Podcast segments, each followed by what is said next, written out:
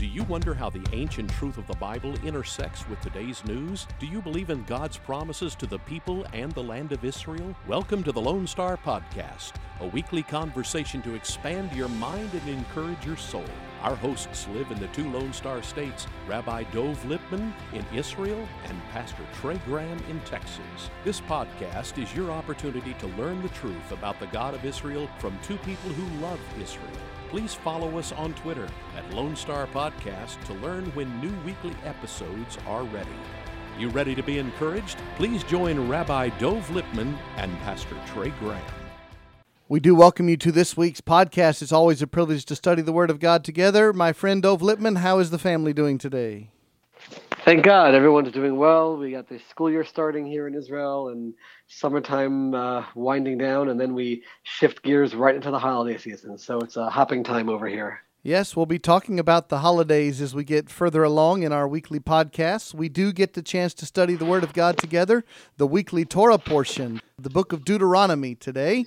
26, 27, 28, and 29. And the passage is called Ki Tavo, which means when you enter. It comes from Deuteronomy 26 and verse 1. And, Rabbi, as we get into the passage, we'll, of course, go through them sort of verse by verse in a moment, but give us a, a header here. What are we headed into as we start this passage? What is the focus that Moses is writing about? So it's very clear, uh, and we've been discussing this for quite a while, that Moses had some very real concerns about what's going to happen when the people enter Israel. And he's giving them all kinds of things to do uh, that are precautions for that, things that are, are built to keep them straight when it comes to their spirituality and their dedication to God. So that's setting the tone, uh, certainly for this week's portion. And even those words, and it will be when you will come to the land. And, and Moses, I, I think almost every time he mentions the land of Israel, he says the land which God has given to you as an inheritance. He just emphasizes that over and over again to the people have to realize how special it is, and now they have to heed whatever he's commanding them to make sure they can hold on to that land. Do you find it significant both in Hebrew and in English in chapter 26 verse 1 it does not say if you enter the land, it says when, like it's a done deal. Very significant. It's very significant. And I think that's part of his message to the people as well, because they've already uh, experienced as a nation the sin of the spies and things falling apart. And, and he's reinforcing to them the idea that it is going to happen. It's not a question of if, and we're on our way towards accomplishing that now, even though Moses himself is not going to go in, but he's speaking to the people who will. And the first thing that the people are to do once they receive the inheritance of the land is chapter 26, verse 2 Take some of the first of all the produce of the ground, which you shall bring in from your land, that the Lord your God gives you, and put it in a basket, and go to the place where, your, where the Lord your God chooses to establish his name. Go to the priest who is in office at that time and say, I declare this day to the Lord my God that I have entered the land which the Lord swore to our fathers to give us. The priest shall take the basket from your hand, set it down before the altar of the Lord, and you shall say this My father was a wandering Aramean, and he went down to Egypt and sojourned there, few in number. But there he became a great, mighty, and populous nation.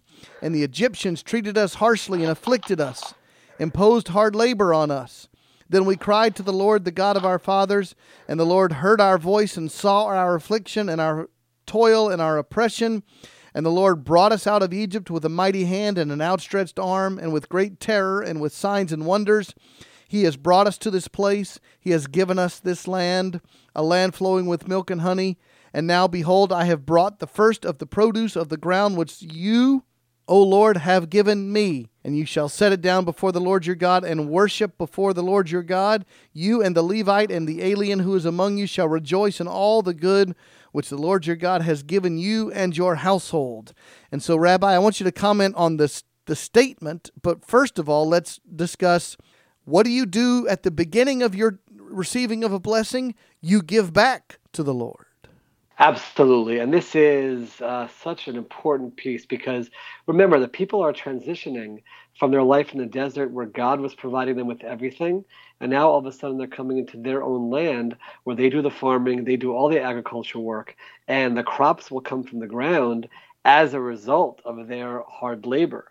And there was a real fear that this would lead the people astray. They would believe in the power of their own strength and their own talents, their own skills, their own labor, and not recognize that it's coming from God, and not only not recognize that it's coming from God, but that would pull them away from God. Uh, because as a person becomes more consumed with himself, as he believes more in the power of the human race, uh, and be, focuses life on what humans are doing, that pulls us away from God. So immediately there's this mitzvah which we call bikurim. Bikurim is the first fruits literally as the first fruits are budding and you see them coming, the Talmud goes into greater detail. They would put a string around that crop, and in the moment it grows uh, to its fullest extent, you take it to Jerusalem, and there's a parade, this beautiful parade with uh, they adorn these baskets, they adorn the animals that they that they traveled with, and they make their way to Jerusalem, and they proclaim and they make that statement, which is exactly you know they after they give it to the uh, to the priest and they put it down in front of the altar. Uh, they say very specifically, you know, I know that this comes uh, from God, uh, and I recognize that He's the one uh, who has blessed me with the land. He's the one who has blessed me with the crops. And one of the greatest Talmudic uh, commentaries in the Bible, I'm sorry, biblical commentaries, Rashi says I am not a ingrate. I'm a person who recognizes the good that has been done to me. And let's remind ourselves that a person of faith ought to be a person of gratitude. And we also know that every gift we have comes as a blessing from the Lord. We know that the Lord gives, and He gives because He loves. The most famous verse, probably in the New Testament For God so loved the world, He gave His only Son. That's John chapter 3 verse 16. So when you love, you give. And so this is a showing love to God by giving back to God, and it all comes back to gratitude. Absolutely. And the truth is, uh, a lot of people don't know this, but the, the Jewish people, well, where does the name Jew come from? It comes from Judah, because uh, most of us are descendants of the tribe of Judah uh, after the 10 tribes were exiled first, and there were just two tribes left Judah, the primary one, and Benjamin. And Judah, we were in the kingdom of Judah, which was the southern kingdom of Israel. And Judah was named Judah because his mother Leah said, Hapam Oda es Hashem. I'm giving thanks to God for this child. So the name Judah comes from Todah. People who have come to Israel know that word. If you've studied Hebrew, Todah means thank you. Our entire being is supposed to be a being of thanks as we as a people give back exactly like you just said it pastor. We give back to god for all the good that he's done to us. And and a, a, a primary motivation inspiration element of our spiritual service is giving back because of the blessings which god has given to us. A thankful person is a person of faith because they understand it didn't originate with me we talk about if you give your money to the church or to the synagogue or to missions work or missionary work or or charity work and you say, "Well, I made this money because I sell shoes or I sell cars or I invent computers or whatever I do.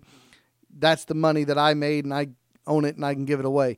And we always remind each other, who gave you the brain, who gave you the health, who gave you the job, who gave you the opportunity.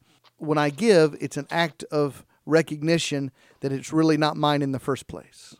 Absolutely. And that's the key point that I think Moses is pointing out over here. You look at all the words they say. Everyone at home, really, I think at some point you should sit back and just read the beginning of chapter 26 to yourself and just see this process, see the procedure, see the words that you dictate as you go through a little bit of the Jewish history and how God answered our prayers and brought us to this place. And, and then that, that ultimate verse, I think, in verse 10 and now I brought the first fruits that you, God, have given me. I place it down before you, God, and I prostrated myself before you, God. And immediately uh, uh, following that, and you rejoice. You rejoice with all the good that God has given to you. As we continue in Deuteronomy chapter 26, we come to three verses in a row here 13, 14, and 15. And one writer, Rabbi, says you have a positive statement in verse 13, a negative statement in verse 14, and a prayer for blessing in verse 15. So 13 says, You shall say before the Lord your God, I have removed the sacred portion from my house. I have given it to the Levite and the alien, the orphan and the widow, according to all the commandments which you have commanded me. I have not transgressed or forgotten any of your commandments. Then here's an interesting verse that, that I need your explanation on. Verse 14 I have not eaten of it while mourning, nor have I removed any of it while I was unclean, nor offered any of it to the dead. I have listened to the voice of the Lord my God. I have done according to all that you have commanded me. And then the prayer for blessing is verse 15, speaking to God, O Lord, look down from your holy habitation from heaven, and bless your people Israel, and the ground which you have given us, a land flowing with milk and honey, as you have sworn to our fathers.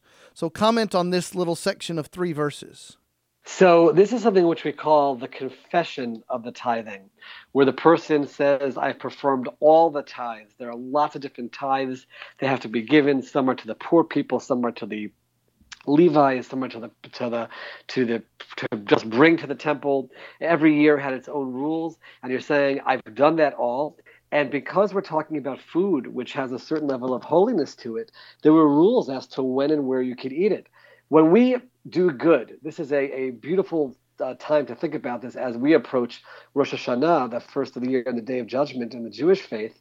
There are times that we could be doing the right thing, but it's still imperfect we haven't followed all the rules. We've cut corners. We've done this. Or a person said, This is holy. I want to have it whenever I can have it. But there are rules. When a person's impure, you can't have it. When a person's in mourning, you're not allowed to have it. And the person comes out and actually uh, confesses in a positive way and says, I can honestly say I've done this to perfection. I've followed all of the rules. I have not tried to cut any corners. And based on that, the person then in verse 15 can ask God to come and, and shower down his blessings. Just doing the act without the right intent or without following all the rules is not enough. It's the following all the rules, knowing that God's the one who determines how this all works, and also, of course, making sure that you have the right intent when you're doing this. The way we describe it in our church, Rabbi, you've heard me use the phrase a lot blessing follows obedience. But what we also say is we don't like it that way. We want to be blessed on credit. Bless me now and trust me, Lord, that I'll obey you later on. When we know, if we're honest, it never works that way. That's exactly right. It's exactly right. And uh, this is, a, as, as, we've seen, a continuous theme uh, that Moses has repeated throughout his last Old Testament in Deuteronomy. And the end of chapter 26, the last four verses, is also a very important section. Two relating to the responsibility of the people, that's 16 and 17, two related to the responsibility of the Lord in response. That's 18 and 19. 16 says, This day the Lord your God commands you, people, believers, godly ones, to do these statutes and ordinances. You shall therefore be careful to do them with all your heart and with all your soul. You have declared today the Lord to be your God, that you would walk in his ways and keep his statutes, his commandments, and his ordinances, and listen to his voice. Shema Yisrael. And the Lord has today declared you to be his people, a treasured possession, as he promised you, and that you should keep all his commandments. And he shall set you high above all nations which he has made, for praise, fame, and honor, and that you shall be a consecrated people, a holy people. Kodesh, I assume, is the word here, Rabbi. A holy people to the Lord your God as he has spoken. Yeah, these are again, you just see Moses talking about the opportunity they have, the opportunity they have to be this special nation, but it's not something which happens just by itself. It happens as a result of our actions. One is dependent on the other. If you do all of these things which God has commanded, and I want to emphasize again in verse 16, you do them with all your heart, with all your soul. You put everything into it. It's not just habitual. It's not just, okay, this is what I've been told to do, so I'll do it, but it's every part of your being. Then, then you'll have this status of being God's nation uh, to the world and bring the message of spirituality uh, to the world. So, you know, being the the uh, light unto the nations, it's not just uh, enough to sort of coast by, but it requires tremendous dedication and tremendous passion, and then you can fulfill that mission. This moves us into Deuteronomy 27. And one writer tells me, Rabbi, that this is the first time since chapter 5 when it's mentioned Moses' name in the third person. So, chapter 5, verse 1 says, Moses summoned all Israel and said to them, and now here we are in chapter 27, verse 1 Moses and the elders of Israel charged the people. So, the whole section between 5 and 26 has been the words of the sermon of Moses. What's the relevance of reintroducing him as the speaker in the third person here? A lot of discussion about this because who, who, where is this coming from, right? Until now, the entire book has been one long speech from Moses that went took place over the course of, according to Archer, over about uh, a little over a month. And and where does this come from in terms of uh, the breakup? I, I believe that because we're shifting gears now a little bit to what we call the section of the uh, blessings and the curses, and there's going to be these uh, horrifying but also very special things that are said. Uh, they are introduced by reinforcing. Don't think that somehow some guy made this up, but understand that this is Moses who is speaking. This is God's prophet. We're going to have it mentioned again in verse 11. It's sort of reorienting ourselves. Remember, this is not just some book that you're reading. You're about to read some heavy, heavy things about what's going to happen and prepping us, I think, uh, by introducing it as the words of Moses. It's almost like refocusing our attention on where it's coming from to make sure that we truly take it to heart. And verse 1 says, Moses and the elders of Israel charged the people, saying, Keep all the commandments which I command you today. So it's not just one guy. Moshe Rabbeinu, Moses the teacher, is the primary elder, if you will, but he wasn't alone in this. And not only that, that also sets up the idea of the trend of the transmission from one generation to the next. Remember, Moses is not going to be with us forever. So this sets up the chain of command, so to speak, that Moses gives it over to the elders. And even after Moses is gone, you still have the elders who continue uh, with that message. And the instruction in the beginning of 27, verse 2, is when you cross the Jordan to get some stones and cover them with plaster or lime and write on them the words of the law. And when you cross over, in order that you may enter the land which the land your the Lord your God gives you, a land flowing with milk and honey, as the Lord the God of your fathers promised you. Verse 4 So it shall be when you cross the Jordan, set up on Mount Ebal these stones as I am commanding you today, coat them with lime, build an altar there to the Lord, an altar of stones. You shall not wield an iron tool, which I have a question about. You shall build the altar of the Lord your God out of uncut stones and offer it as a burnt offering to the Lord. You shall sacrifice peace offerings and eat there. You shall rejoice before the Lord your God, and, you shall write on the stones all the words of the law very distinctly. So, before we get into the technology of it, the premise is listen to what I'm saying to you and write it down so that you can keep referring to it. Is this the ancient equivalent of all of us carrying our own copy of the Bible around? There, there is that element for sure we're going to have actually later on an actual command for each person to write their own Torah, which today certainly can translate into having your own Bibles, having your own holy books around. But here there was a, a, a, a idea that there's going to be a constant reminder to the people, this massive monument. If you would, uh, not to make the comparison, but you enter the United States, you pass the Statue of Liberty. It reminds you of what the United States is about. Here, you're going to enter into Israel from the Jordan River. You're going to have this massive monument which will have the words of the Torah on it to remind you what Israel is all about. That's a very powerful idea that that's how we establish ourselves. That's our declaration in terms of who we are.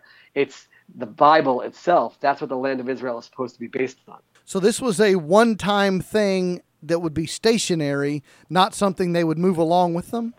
That's correct. Okay, now the technology question I have is verse 5 says, Do not wield an iron tool, and verse 6 says, Uncut stones. And I've read there's more a practical reason and a spiritual reason. The practical reason for uncut stones is Other nations around the Jewish people in the land of Canaan had iron by this time, while the Israelites did not. So, technologically speaking, do it this way, uncut, because therefore you're using only what you have. And the spiritual reason is, therefore, you don't have to depend on other nations and be tempted into their false pagan worship. So that certainly would, you know, we, we see over and over again this desire to separate us from the nations of the world. That um, you know that there shouldn't be any kind of overlap. We had commands about not having a tree next to the altar because they used to have a tree next to their pagan altars. So it definitely relates to that. But it's also that the metal is viewed as something which ultimately is used to make a weapon.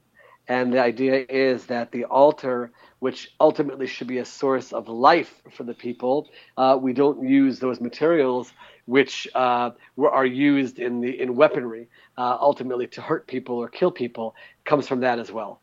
Moving along in chapter 27, verse 9 says Moses and the Levitical priests spoke to all Israel, saying, Be silent and listen, O Israel. This day you have become a people for the Lord your God. You shall therefore obey the Lord your God and do his commandments and his statutes, which I command you today. And so the question is they didn't just become the people of God this day. They have been that since the covenants with Abraham, Isaac, and Jacob. So is this sort of a reminder, or what's the significance of saying, Today you became the people of God? You're going to see throughout Deuteronomy, Moses uses that terminology of today over and over again. It's quite it's quite uh, startling actually. And the idea is we're supposed to view it every single day. We're supposed to view it as if we've been given the Bible that day. We've been named as his nation that day. There's supposed to be a freshness and a newness uh, to it. Uh, every day when you wake up, you start afresh, you start anew. Imagine God making his covenant with you that day. This is a, a, a constant refrain that we see in terms of how we're supposed to look at our relationship with God and our relationship with the at, at, with the world as a Jew, as a person of God, to recognize that each day is a new opportunity and to almost have the excitement and the freshness and the newness as if it actually started today. And Moses uses that terminology over and over again. So we'll do a little Hebrew here. Is this connected to Modeh Ani Kol Boker? Each morning I will give thanks. Absolutely. Uh, it's connected to that. Uh, we do give uh, every single day we wake up and we give that thanks. And uh, there are a few references in our prayers to that concept as well. It's absolutely connected to that for sure. And what were the people supposed to do when they get in the land? Deuteronomy 27, starting in verse 11. This is the charge to the people. Moses says, When you cross the Jordan, these shall stand on Mount Gerizim to bless the people Simeon, Levi, Judah, Issachar, Joseph, Benjamin. And for the curse, these shall stand on Mount Ebal Reuben, Gad, Asher, Zebulun, Dan, and Naphtali. And the Levites shall answer and say to all the men of Israel with a loud voice. And then you go through all this list of cursings. So, first of all, Mount Gerizim, uh, Har Bracha, right? The Mount of Blessing. And then you've got Mount Ebal.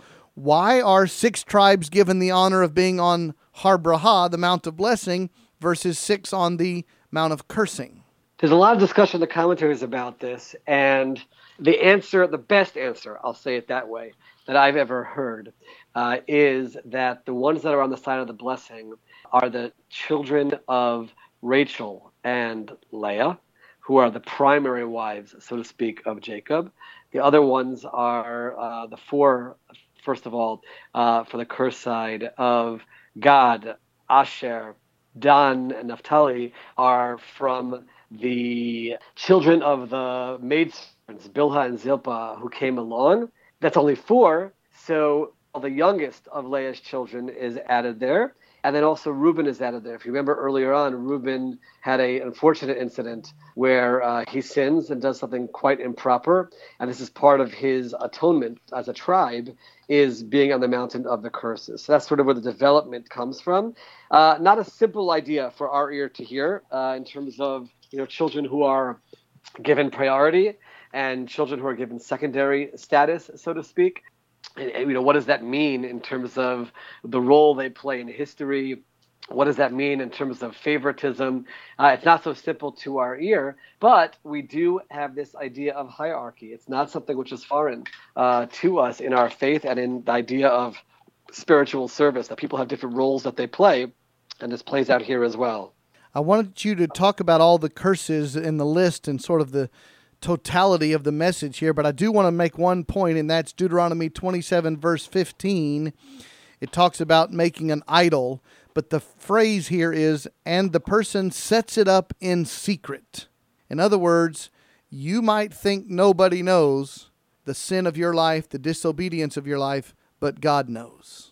Yeah, absolutely. And that, uh, the terminology of an abomination certainly can be used for that specifically. Uh, we have in our tradition a lot of discussion about what's worse a person who sins in secret or a person who sins in, in public. And the secret is actually viewed as worse because it shows that you're afraid of man but not afraid of God. A person who sins in public, okay, they have a strong desire, it's overcome them, they're not thinking straight, uh, you know, you're doing it in front of other people. Someone who does it in private is aware of what they're doing, they're hiding it from other people and still not afraid of God. And therefore, that's the highest level of abomination that there could be. And then go through just briefly the cursings here and sort of the categories or areas of life that they apply to. So it's difficult. Uh, you know, we certainly touch on immorality in the sexual realm. We certainly talk about uh, mistreating other people who are in need. Uh, we certainly talk about uh, corruption and we call bidadam chavero, not acting properly towards other people. Those are sort of the three uh, main categories that you'll see. You know, you start with idolatry, you have the immorality, you have the mistreatment of those in need, and you have the uh, lack of proper dealings one to the other, and certainly the lack of honesty this all has these curses and God promises judgment for this sin. And every time at the end of the verses it says the people shall say amen. And we did a whole teaching series rabbi at our church that we titled let it be which is one of the english translations of the word amen. It's an agreement. It's like signing the document saying you agree to it. So the lord makes these curses for those who will disobey, and then you sign the document saying, I fully acknowledge, I'm informed, I know what will happen if I sin. Yeah, that idea of the amen, that idea of the confirmation is a big part of our faith. When people make a blessing, uh, you respond by saying uh, amen or amen. And that amen is considered to be as powerful as the person who made the blessing himself. Uh, it's that affirmation. There's actually some who say it's even better uh, that you come along and you and you give that uh, affirmation to it. And here, this is their exactly as you said it, Pastor. They're signing the document, as it were, and they're saying we are fully aware and we fully accept it. And there's an important moment of covenant that's happening between God and the people of Israel. We continue to walk through this week's Torah portion titled Ki Tavo. We have now made it to Deuteronomy chapter 28. And it says, It shall be, if you will diligently obey the Lord your God, being careful to do all his commandments which I command you today, the Lord your God will set you high above all the nations of the earth. And all these blessings shall come upon you and overtake you, and you will obey the Lord your God. Blessed you shall be in the city, blessed you shall be in the country. Blessed shall be the offspring of your body, and the produce of your ground, and the offspring of your beast, the increase of your herd, the young of your flock. Blessed shall be your basket and your kneading bowl. And then verse 6 Blessed shall be you when you come in, and blessed shall be you when you go out. This is really talking about the totality of a life centered on God. Exactly right. It's it's it's from beginning to the end. When you've come in, when you've come out, it touches on all the different places that you go. Uh, you know, there's no such thing as I'm spiritual at church, I'm spiritual at synagogue, but not in other places. There's no such thing as I'm spiritual maybe when I'm younger, then I'll go through my rebellion, then I'll come back. The goal is that it be all the way through every situation that we're in in life, when we're working, when on a vacation, when we're involved in spirituality, to have God with us and to have faith with us. And that's where the blessings are. The blessings come when a person lives in that way, where it's not uh, you know put into different compartments. Here I am, here I'm not. But that is through and through everywhere uh, in your life. And our Christian listeners will know a cliche. It's probably new to my rabbi friend, but there's the term in American Christianity where you say, don't be a Sunday Christian. In other words, what you just said. You don't focus on the Lord and His work and holiness on Sundays, but you try to be a follower of God every day of the week. Don't be a Sunday Christian. So there are Sunday Christians and there are Shabbat Jews.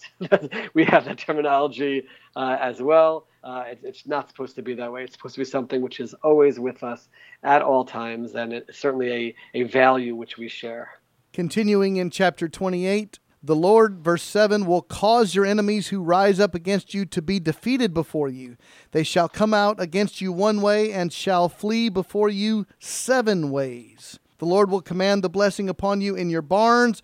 All that you put your hand to, he will bless you in the land which the Lord your God gives you. The Lord will establish you as a holy people to himself, as he himself swore to you, if you will keep the commandments of the Lord your God and walk in his ways. So all the peoples of the earth shall see that you are called by the name of the Lord, and they shall be afraid of you. This is military in its context for a people trying to conquer a new land, but what does it mean for the people of God, the faithful Jew, the faithful Christian today? We can translate these blessings into all areas uh, of our lives first of all, for the people of Israel today, it still is very applicable, and we certainly want to see those blessings come true. But it's the idea of people respecting the spirituality, people recognizing that it's important. All of us who are people of faith know what it's like to live in a society where that's denigrated, where that's not respected, and we're fighting uh, to bring that respect back. Uh, God is saying, if you follow everything uh, people will begin to respect it. People don't respect it when they don't see the beauty in it, when they don't see the reason for it, when they don't see the honesty in it, they don't see the way of life in it. But if people see people of God as the ideal, that will generate that awe and reverence, which is ultimately the goal, whether it's militarily in war or it's just in the day to day life and the respect that we hope that spirituality and ultimately God has in our societies and it's almost like two sides of the same coin or antonyms here. In the early part of chapter 28, you are blessed if you do this, you're blessed in this way, you're blessed in this way. But verse 15, it turns the coin over. It shall come about if you will not obey the Lord your God to observe it, to do all his commandments and his statutes, which I charge you today, then all these curses shall come upon you and overtake you cursed in the city and cursed in the country and cursed in your basket and cursed in your kneading bowl. So everything is equal and opposite in this passage. It's absolutely true. We do the flip side of it, and this actually uh, begins a section uh, which we call the tochacha, which is the rebuke. There are 98 curses here in this section in the synagogue, whereas usually the reader will read the Torah very loud and proudly and slowly. Here he lowers his tone a little bit and does it more quickly. It's almost as, almost as if we don't want to hear it or we can't hear it. But we do have to hear it, and we also know as you read through this, we have experienced this. Uh, you don't have to go back more than uh, 70 to 80 years and see this is what we have lived through. Certainly, the Holocaust verses here have come true word by word. Uh, as a result of, of the disobedience and our going into exile and leaving our homeland and, and not fully coming back uh, to God. So on the one hand, it's it's difficult to understand why do these tragedies have to happen, and uh, we don't really have answers to the ways of God. But I'll tell you this: it's not you know when bad things happen, it's not a contradiction to faith and the Bible. It's actually just reinforcing exactly what God says it's going to be over here. The Bible is not filled with just beautiful stories and fantasies uh, uh, and dreams come true. There's real nightmares as well. And it's a part of being a people of faith to try to wrap our hands around that, recognize that it happens for whatever reason, and use it as motivation to do God's will. And that was going to be my next question. You just used the word motivation what is the failure of us as sinful humans, even sinful humans who want to be godly? Why does the Word of God not motivate us enough to be obedient? It's so hard uh, to put a finger on, on, on why it's not enough. Uh, we all have our nature, which, which pulls us away uh, from that which is spiritual. Uh, we do have a tradition, you know, better to go to a, a house of mourning than a house of party, than a house of a wedding, uh, going to a funeral over uh, the most joyous occasion because uh, it leads you to think about life and how fragile it is and how uh, we have to take advantage of every moment that we have. Uh, but it's sad that we don't think about it enough and don't see the Word of God as enough of a motivation. Hopefully, all of us uh, who are studying this here uh, can take it that way and use it the right way. And Deuteronomy chapter 28, this whole section of the 98 curses, it's one of the saddest, most disturbing passages that you can read because it talks about all these different categories of life. You've got the rain's going to stop and your land's going to turn like uh, dust and it'll be like iron. You can't even dig into it. Then you've got verse 27 the boils of Egypt and tumors then madness and bewilderment of heart. You've got curses against your family, your wife, your ox. so it goes from wife to ox to sons and daughters, Rabbi. I'm not sure about the order of things there. And then you go back and forth. But this is a sad, this is a disturbing, troubling passage that we would be wise to wake up and pay attention to. Very much so. And like I said, very sadly, so much of this has actually happened. Uh, this is not just conjecture. This is not just sort of being out there. It really has happened, and it's certainly something which should motivate us to be obedient to God uh, to make sure that never happens again. Let's continue in verse 58 of Deuteronomy 28. If you are not careful to observe all the words of this law which are written in this book, to fear this honored and awesome name, the Lord your God, then the Lord will bring extraordinary plagues on you and your descendants, even severe and lasting plagues and miserable and chronic diseases. He will bring back on you all the diseases of Egypt, of which you are afraid, and they shall cling to you. Every sickness and every plague, which not written in the book of the law, the Lord will bring unto you until you are destroyed. You shall be left few in number whereas you were as the stars of heaven for multitude, because you did not obey the Lord your God. You mentioned the Holocaust, the Shoah, as it's called in Hebrew. And numerically, we know, depending on which source you look at, there may be 2 billion Christians in the world, 1.7 billion Muslims in the world, and something like 12 or 15 million Jews in the world. So, verse 62 You shall be left few in number, whereas you were as the stars of heaven for multitude. This is a mathematical reality of what we're reading about. Yes. I mean, if you study the history, you can just imagine you know where we would be as a people if we didn't experience everything we experienced not just the six million in the holocaust but this is literally what God has said would happen. Uh, he has said that we will be decimated and goes through and gives. I mean, there's one verse in particular, in 28 verse 34, you will go crazy from the things that you've seen. I know Holocaust survivors who saw the worst possible horrors and they did become crazy uh, as a result of it. It, it, it did happen uh, exactly as it says it, and you know, your children will be taken captive in verse 41. You'll have the kids, but they'll be taken off somewhere. You know, young people who are taken off to labor camps, and who else know, knows where else they were taken to? Uh, you know, literally, and and it, you you almost want it to stop. You know, as you're reading it, it just goes over and deeper and deeper and even more. And as you said, the numbers will go away, and it's all because you didn't listen to uh, the word of God uh, we have experienced all of this, and it's a, catastrophe. It's a tragedy of, of, I mean, I'm using words that don't even capture it, uh, but yet it does reinforce the fact that the words of the Bible are true, and that God's word does come exactly, exactly as He says it. So here's a troubling question: This promise of curse if you disobey was made. It came to pass as tragically as we can see. Here's the question could this happen to the people of God again in the future?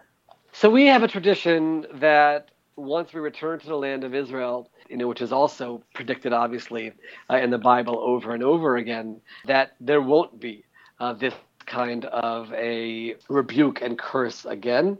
But it's something which God, God, does say that it's contingent one on the other, that our behavior leads to these consequences. So we don't want to be a people that live in fear. We don't want to be constantly uh, thinking to ourselves, will some kind of a terrible tragedy happen? But on the other hand, it would be wise for us to be conscious of the fact that there is this kind of a cause and effect. Let's move into the last chapter of this week's Torah portion, and it's Deuteronomy 29. And it's again in third person. These are the words of the covenant which the Lord commanded Moses to make with the sons of Israel in the land of Moab, besides the covenant which he made with them at Horeb. And Moses summoned all Israel, verse 2, and said to them, You have seen all that the Lord did before your eyes in the land of Egypt to Pharaoh and his servants and all his land, the great trials which your eyes have seen, those great signs and wonders. Yet to this day the Lord has not given you a heart to know, nor eyes to see, nor ears to hear. And I have led you forty years in the wilderness. Your clothes have not worn out on you, your sandal has not worn out on you. You have not eaten bread, nor have you drunk wine or strong drink, in order that you may know that I am the Lord your God.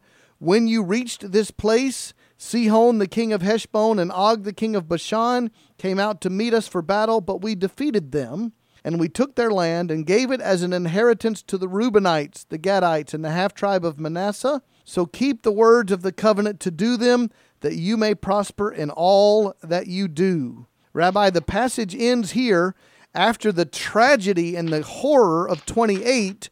Why is 29 starting this way? The moment we see tragedy, Moses is never going to leave uh, the people that way. He's going to come right away. We have this in the rebuke, rebukes at the end of Leviticus, and it happens here as well. Uh, immediately, reminding the people of all the good that can be, and all they have to do is follow the word of God and wonders will happen and miracles will happen. And he even goes through some of those miracles to remind them. It's always ending the negativity with the positive, always ending the despair with the hope. And uh, that's a constant refrain in the Bible. That's a constant refrain in Jewish history that we can hit rock bottom and then there's always something positive uh, which comes. And that's very much uh, what Moses clearly feels the need to do over here after he's gone through all this horrible news. Okay, Rabbi, we are talking about some conditional statements. If you obey, the blessing will come. If you disobey, cursing will come. Wrap it up for us today by applying this to modern believers we just have to remind ourselves that even though you know in the world that we live in we don't necessarily see that cause and effect. We don't see the righteous flourishing and the wicked suffering. Uh, but we have to understand that there's a god who runs the world. A lot of this also could be talking about beyond this world. Uh, but certainly look back at Jewish history and see that it has absolutely uh, played out this way. And that, for each one of us, at least on an individual level, should be a motivation uh, to heed the word of God, to be faithful, to be spiritual, and to share that with others as well. We always have the privilege here on the Lone Star podcast to study the Word of God together, the pastor and the rabbi, seeking spiritual truth from the Bible. Rabbi, thank you for your time today. Always a great pleasure, and Shabbat Shalom. Thank you so much. Shabbat Shalom to you and to all the listeners. Thank you for joining us for the Lone Star Podcast. Follow us on Twitter at Lone Star Podcast to learn when new episodes are ready. Please join Rabbi Dov Lipman and Pastor Trey Graham next time to expand your mind and encourage your soul. May the Lord bless you and draw you to Himself this week.